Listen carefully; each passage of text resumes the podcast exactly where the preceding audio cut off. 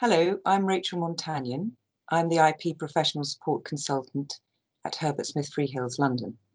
I'm going to tell you a bit about how IP rights are affected by Brexit.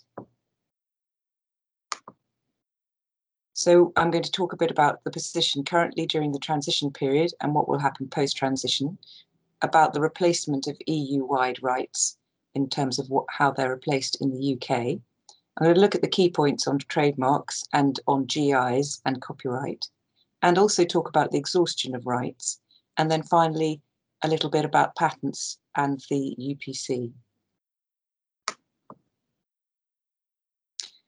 So, until the end of this year, we are in a status quo position, although, as we've already discussed, the UK has left the EU um, during transition we are treated as part of the EU. And from an IP rights point of view, everything continues as normal, and you can continue to apply for EU-wide rights until the end of the transition period, and the coverage of those rights will still continue to be the same. However, after Brexit proper, if you like, the end of the transition period, um, rights that were EU in nature, as in covering the whole of the EU, uh, will no longer cover the UK because the definition of the EU is, has changed. And in the withdrawal agreement, there were uh, uh, provisions for those rights to be replaced by the UK government. And the government has produced a, set, a collection of uh, statutory instruments in which it has made provision to replace those rights. The, whether or not there is a deal in the next few weeks um, will not make much difference to the intellectual property position. The SIs have already been drafted and are ready to go, and um, the replacement of rights will have to happen whatever is agreed. So uh, in, when you're considering what laws govern intellectual property post-Brexit, you'll be looking at the withdrawal acts, retained EU law, including CJEU decisions, the SIs and how they amend UK law, and also government guidance. And that is particularly so in the case of pharmaceutical regulatory law, which I will only touch on briefly here, um, which is not covered at all in the withdrawal agreement. So what rights are being replaced? Well, I already said they were the EU-wide rights, and examples of those are, for example, EU trademarks, and they will, will be replaced, or rather the UK element of them will be replaced by something called a comparable trademark EU. So if you have an existing right immediately prior to what is termed IP completion day, which from an IP point of view is a little bit inconvenient, but it refers to the interim period, which is what the EU calls uh, the transition period. So at the end of, of the interim period, IP completion day, if you have a right, an EU-wide IP right that's existing at that point, it will be replaced in respect of its um, validity within the UK. Community registered designs will be replaced by something called a re-registered design. Unregistered community designs will be replaced with something called a continuing unregistered community design. And sui generis database rights that have arisen will continue to be recognised in the UK. From the 1st of January, if you want to get cover in these areas, um, in both the UK and the EU, you will have to apply separately for UK trademarks plus EU trademarks, UK registered design plus community registered design. And for unregistered community design, the UK has developed a new IP right called the Supplementary Unregistered Design, which will fill the gap left in coverage that the unregistered community design would have covered. Um, there is also something called the UK unregistered design, which existed before the community version turned up. And uh, this is going to continue as it always has done, but it has a slightly different coverage. So it was thought necessary to have this extra right in. In terms of sui generis database rights, they are defined as rights um, that arise if you are if a database is created by an, an EEA individual or entity and um, so UK creators will no longer qualify for that. Um, but there will be a, an equivalent right in the UK that you can apply for if you are a UK creator.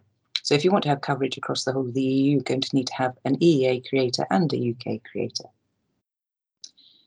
Um, in relation to patents, notice I haven't mentioned them, they are not a harmonised right, so they're not an EU-wide right currently.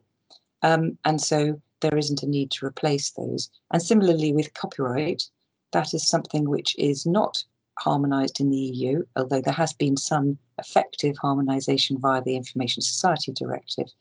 Um, but this is going to sit, as usual, be treated with, uh, um, as usual, this will be treated using the usual treaties, as in the international treaties that make copyright effectively effective internationally.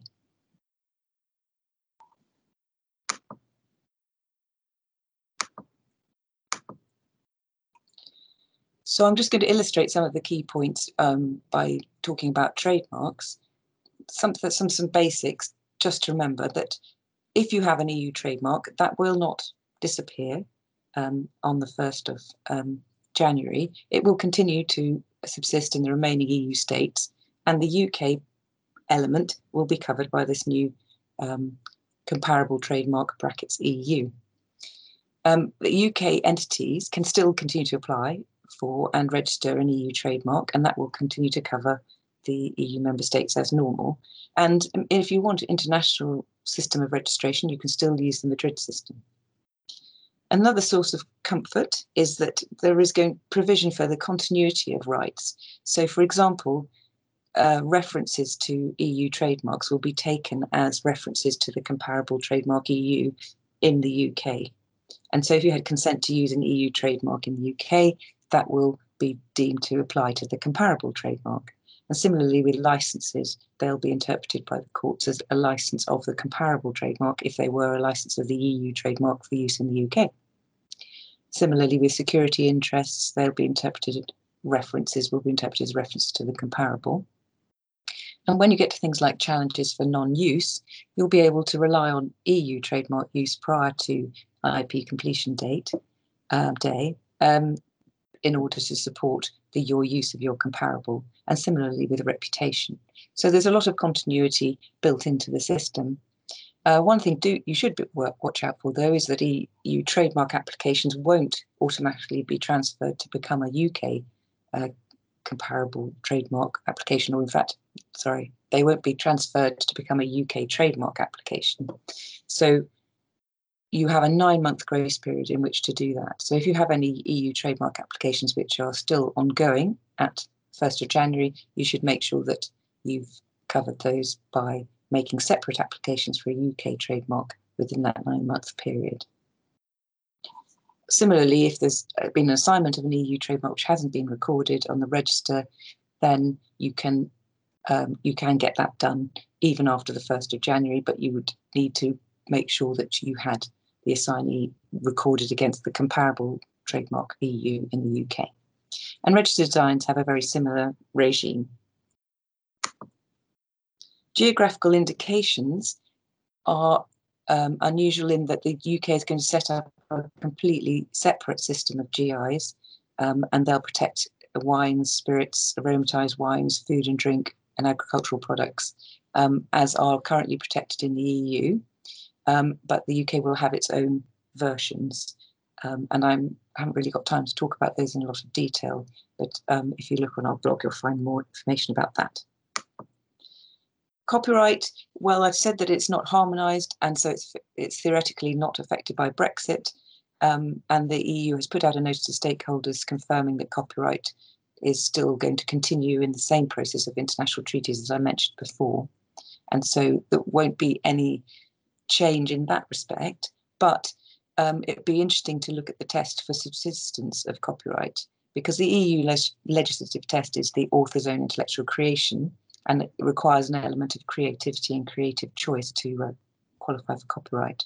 Whereas the UK had previously a test which looked at just the application of labour, skill, and judgment, and it also continues to have closed categories of copyright work written to, into its legislation. If you don't fit in one of those, you can't have copyright in something. So this old doctrine is really no longer applicable um, because of the CJEU decisions in Cofemel and Brompton Bicycles and early ones, in fact. Um, but the closed categories approach is still there. But it's probably coming into doubt following those cases which are still applicable, just given that they've happened um, during the transition period. So the question is, will the UK courts revert to the old tests? Well, as we've as we've, heard, the Supreme Court is will be the only court that will be able to to make that decision. But it'd be interesting to see what happens there. And similarly, with the revival of copyright in functional designs, which has come out of Cofemel and Brompton, that also opens up the opportunity for the revival of copyright generally in manufactured items. Um, and we'll have to see whether the Supreme Court maintains this approach or reverts to the previous approach, which looked at limiting copyright where things were manufactured industrially or um, qualified for design right. Exhaustion of rights is a really important point. We have an asymmetric arrangement from the 1st of January. Currently, during transition, there is EEA wide exhaustion, which includes the UK. After transition, um, any goods that were already exhausted can continue to move around without um, rights being able to be asserted uh, between the EA and the UK and the UK and the EA. But items which are then put on the market for the first time after the, after the 1st of January in the UK will not be able to move freely into um, the EEA. So their rights will not be exhausted uh, vis-a-vis the EEA. So Fortress Europe will apply.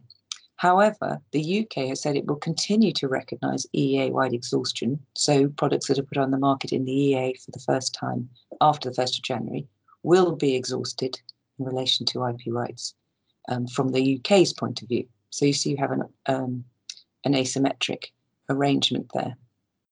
The other thing to think about is international exhaustion of rights. Um, and the impact of retained EU law means that international exhaustion of rights in respect of goods entering the UK from non-EA states can't be applied to the U- in the UK to trademarks, registered designs, database rights, distribution rights, or any other harmonised rights. That comes out of um, CJEU case law, but there isn't the equivalent for patents. Um, so it may be applied in, in patents, but this will uh, all be for the Supreme Court to look at. Um, certainly the Supreme Court could change the approach in the harmonised rights. Quick mention of EU.eu domain names. Um, if you haven't heard from EURID already, um, just go back and check your emails. Um, on the 1st of October, they, they notified any registrants who had .eu domain names but did not appear to be an e EU citizens or companies established in the EU um, because if you're a UK undertaking or a company established here, you will not be able to hold a .eu domain name after the 1st of January. And in fact, the domain name will be withdrawn and stop functioning. So now is the time, if you haven't done it already, to transfer your .eu domain names to um, a friendly EU partner or, or subsidiary. Patents, as I said before, patents are not harmonised, so therefore not are particularly affected by Brexit, European patents uh, will continue to be able to be applied for at the European Patent Office. Your UK designation of, of a European patent will still be enforceable and still function completely normally. Just the fact they're called European patents doesn't mean they're going to be affected. Unitary patents are, are an EU-wide right and they won't be able to arise until the UPC, the Unified Patent Court, is in place because that's the body which will enforce them. Um, since they haven't already arisen, there isn't any problem about trying to replace them. The un- unitary pat- Unified Patent Court um, has been held up for a while due to um, some challenges, uh, constitutional challenges in Germany, and also the UK withdrawing from the UPC, which has caused um, a, a slowing down in the progression of this court. Although it does now look like this may well be um, up and running probably at the end of 2021, perhaps next year. Um, the central division of the court was going to be in the UK, but is now going to have to be moved, possibly to Milan, possibly to another destination. In the meantime, the, the, the responsibilities of that court will be divided most likely between Paris and Munich, the other two parts of the central court, um, in order not to slow down the progress of of, of the UPC. Um, what does this mean for pan-European patent enforcement? Well, pan-European patent enforcement strategies will remain important post-transition and even post the introduction of the UPC. Um, the UPC is advertised as a one-stop shop for patent actions across Europe. In fact, it isn't quite that because Spain, Poland, and Croatia, and now the UK are not part of it. So even within the EU, it isn't a one-stop shop. Also, European patents can be opted out of this new system because the new system is meant to deal with un- unitary patents, but also European patents as well. Um, and nationally granted, granted patents uh, were never in the system. In addition, there's going to be a dual jurisdiction of the UPC and national courts for at least the first seven years of the UPC's life. So all this means that multi-jurisdictional patent litigation will continue. And lastly, I'm just going to say a little bit about pharmaceuticals. Um, the was very little about about patents and nothing really about pharmaceuticals in the withdrawal agreement. Um, the the whole guidance was reissued in, in September by uh, the MHRA. Um, it had been some previous guidance which was withdrawn in January, but now the, the guidance is coming back out again. Not all of it is out yet, but what there is, you will find um, on the government websites. And if you look for the MHRA, you will find um, all the guidance on things like clinical trials, medical devices, licensing, marketing authorizations, importing and exporting, pharmacovigilance, pediatrics, all the all the regulatory things that make the pharmaceutical system work. Thank you